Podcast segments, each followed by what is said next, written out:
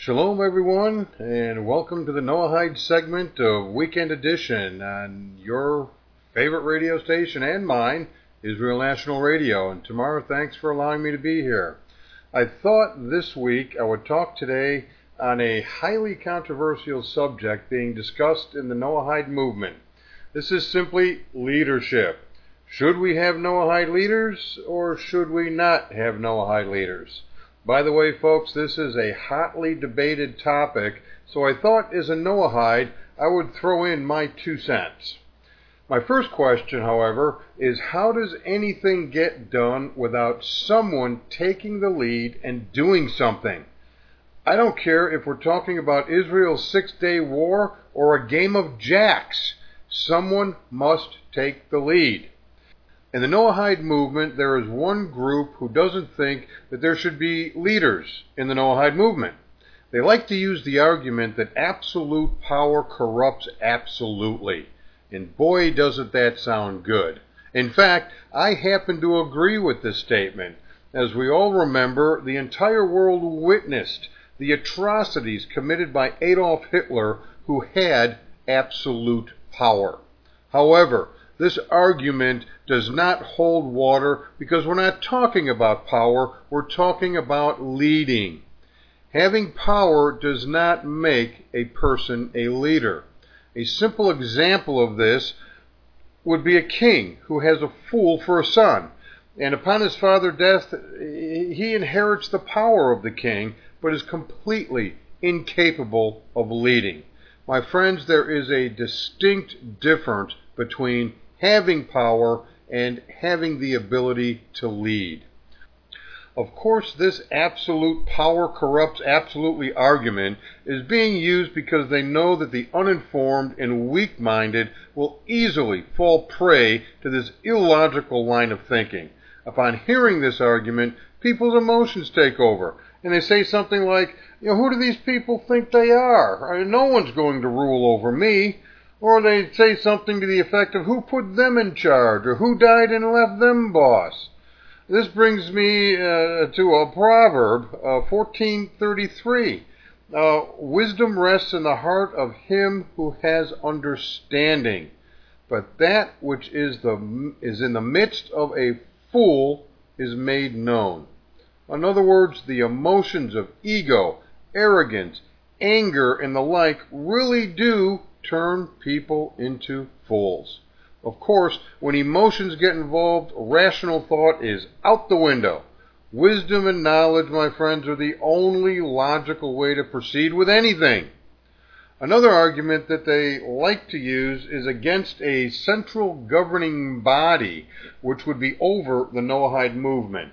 Oddly enough, I happen to agree with this as well, because there certainly should not be an all powerful and ruling body over the Noahide world community. You may recall some time ago the formation of the Noahide Council, the Noahide High Council. This group was basically uh, uh, to act as a conduit or bridge between Noahides and the Nascent Sanhedrin.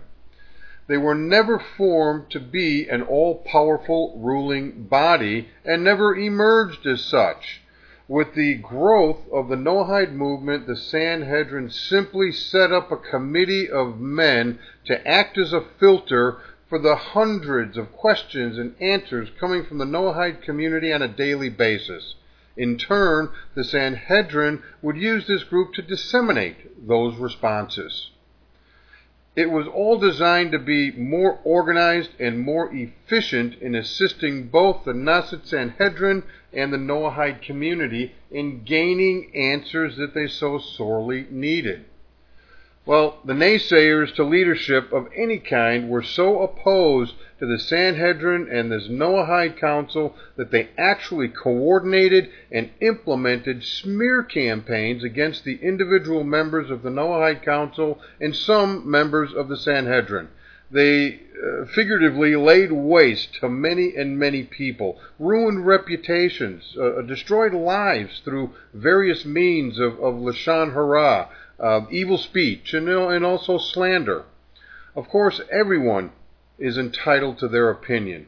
but to resort to this type of destruction of your fellow man to sell your version of your truth is simply not acceptable. And without any reservation, I say it is clearly a violation of Hashem's Torah.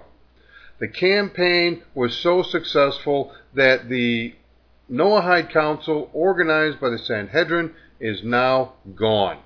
However, I found it interesting that while the destruction of the original Noahide Council was going on, there was also another Noahide Council set up by one man who appointed himself as president, CEO, and director of his new council to rule over the Noahide movement, and yet he and his council were never attacked in any way. They came out of all of this completely unscathed and still exist today. Well, this got me wondering how could this possibly be? So my curiosity was so overwhelming, I decided I'm going to do an investigation. I'm going to play Sherlock Holmes. It turns out that the same people who initiated the smear campaign that destroyed the original council and the men on it were also on this man's B'nai Noach advisory committee to the board. And worse still, they have been bestowed court facilitator titles. As it turns out, they are the personification of their own absolute power corrupts absolutely argument. Guess what, folks? Two plus two is still four. They are the ones who want to be in power over the Noahide movement. Now, for the other side of the debate, uh, which understands that leadership is needed for anything to happen, as always, I will use the text of the Torah to present this side of the debate. For this purpose, I will use Shemot, Exodus 18, 13 through 27. The setting is Jethro, Moses' father in law, and Noahide giving Moses advice on leadership. Due to time constraints, I will only address the Peshat level of understanding, or the basic level of understanding, and I'll do so uh, verse by verse. Starting in verse 13, it says, And it came to pass on the next day that Moses sat to judge the people, and the people stood by Moses from morning to evening. Here we see Moses sitting in judgment of all the matters that individuals had with one another, and Moses settling all of these matters.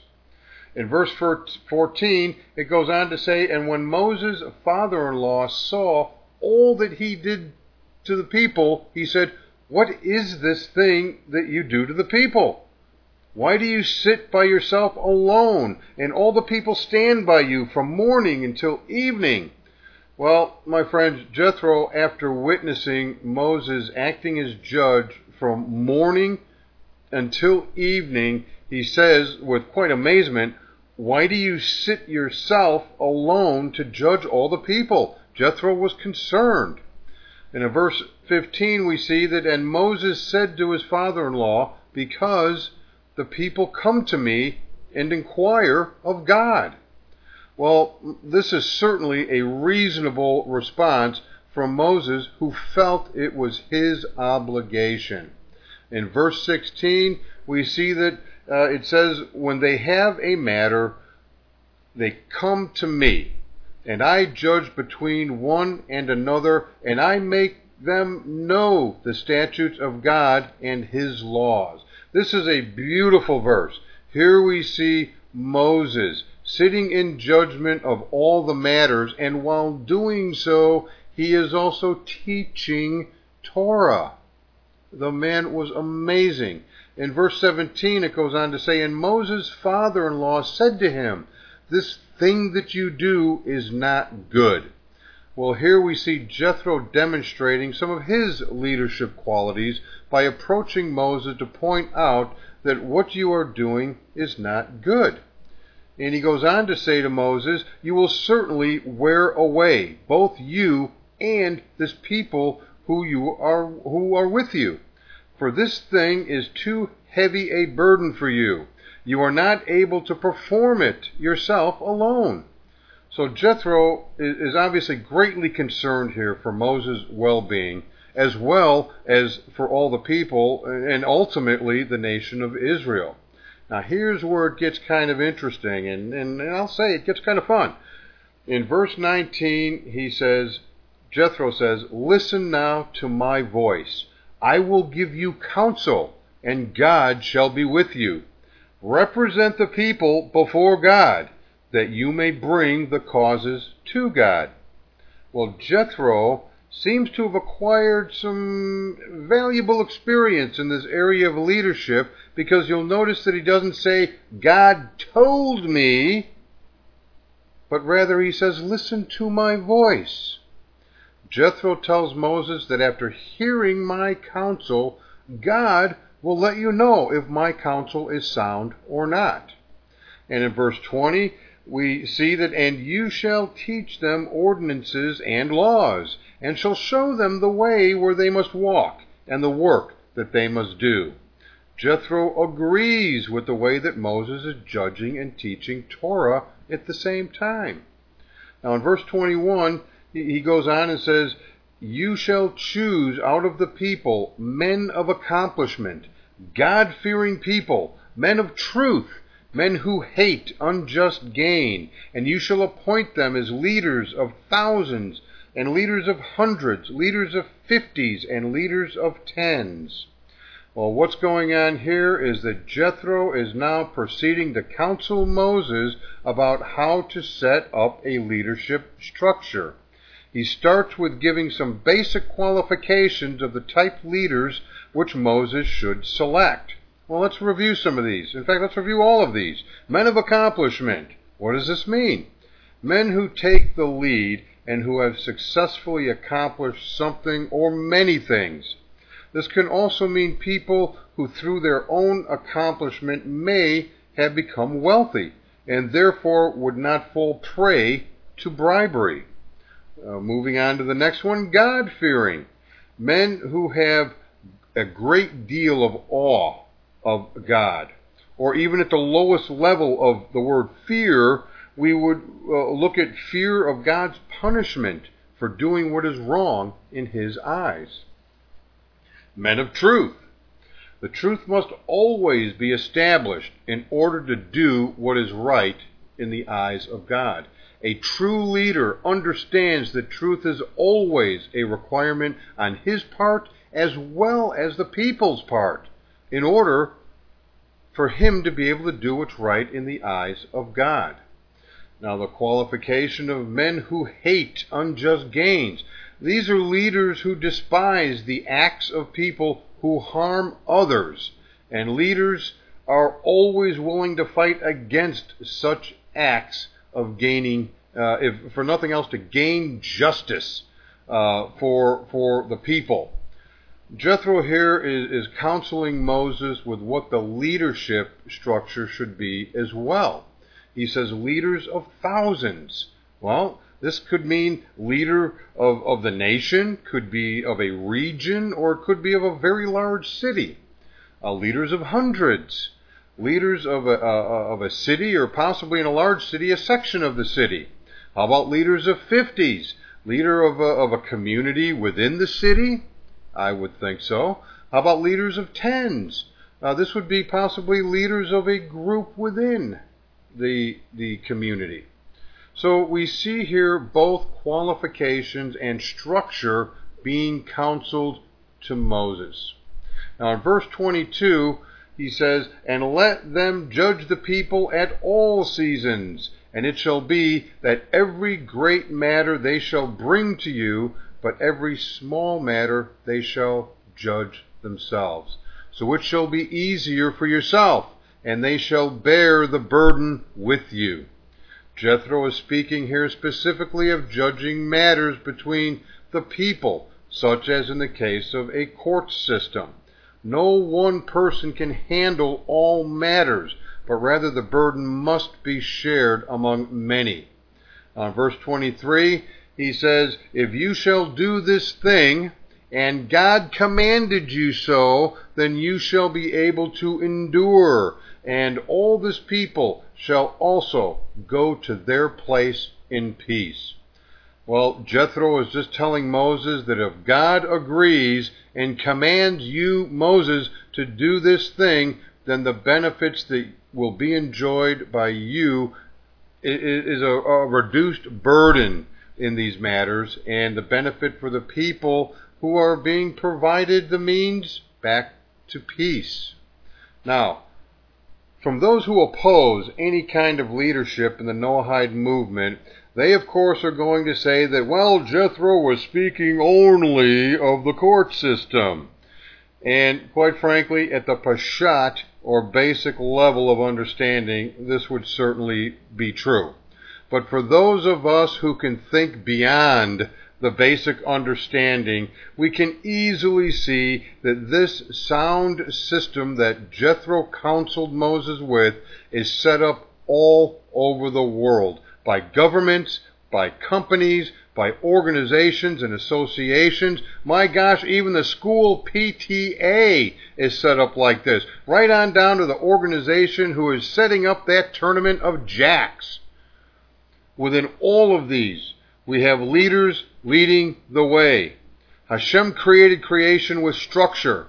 So I ask, why should his creation called man function any differently?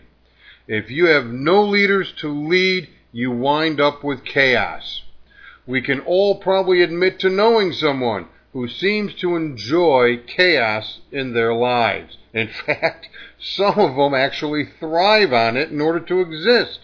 However, their chaos generally spills over into other people's lives, and we are forever cleaning up after their chaotic messes. And by the way, let's see what God and Moses think of Jethro's idea. In verse 24, Moses said, So Moses listened to the voice of his father in law and did all that he said. And Moses chose accomplished men, God fearing people, men of truth, men who hate unjust gain, and he appointed them as leaders of thousands and leaders of hundreds, leaders of fifties, and leaders of tens. And they judged the people at all seasons. The difficult causes were brought to Moses, but every smaller matter they judged themselves. In verse 27, Moses is very happy, and he lets his father in law depart, and Jethro went his way back to his own land. So we see that by Moses completely agreeing with his father in law Jethro, we also see that God had to have agreed as well. So Moses uses the qualifications to select the leaders and then implements the structure conveyed to him by Jethro. If it is good enough for Moses and if it is, if it is good enough for God, why is it not good enough for Noahides? Now, to the reality of what is going on with some Noahide organizations. As the founder of Noahide Nations, I, of course, uh, uh, have the pleasure of speaking with many, many Noahides from all over the world. The single biggest issue on their minds is a lack of a Noahide group in their local area in which to fellowship with. In order to start a group, someone must lead by stepping up and creating the local Noahide group to take on the burden of organizing it, getting in touch with other Noahides, setting up dates and times, uh, possibly speaking with local rabbis, usually offering their own home as a gathering place, and a host of many, many other things. My friends, the character of the person willing to do this is what we call a leader. These people are to be commended, not condemned. Any organization that is paving the way for this to happen should also be commended and not condemned. A true leader is defined by his or her actions, not by their mouth or a keyboard and computer. Actions define who we are not who we say we are. In my opinion, as the Noahide movement grows, the aforementioned structure presented by Jethro to Moses is going to become more and more necessary. Now, I understand I'm a little bit passionate here. However, in order to be fair and balanced on my part and on the part of Israel National Radio, I want to invite anyone who is in opposition to leadership in the Noahide movement to come on air and voice your side of the argument. The only parameters will be that there is no evil speech or slander towards any individuals or organizations. You will also need to provide your Torah sources to support your position. This will allow us to have a healthy rational debate and allow the people to decide for themselves what they should believe in. If you are able to meet these two simple conditions, then please contact me at ray at noahidenations.com and I will be happy to arrange for an interview. Well, Tamara time flies when, when we're having fun, but it's always great to be here, and I thank you all for listening to this Noahide segment. Have a great day and have a greater week. Shalom.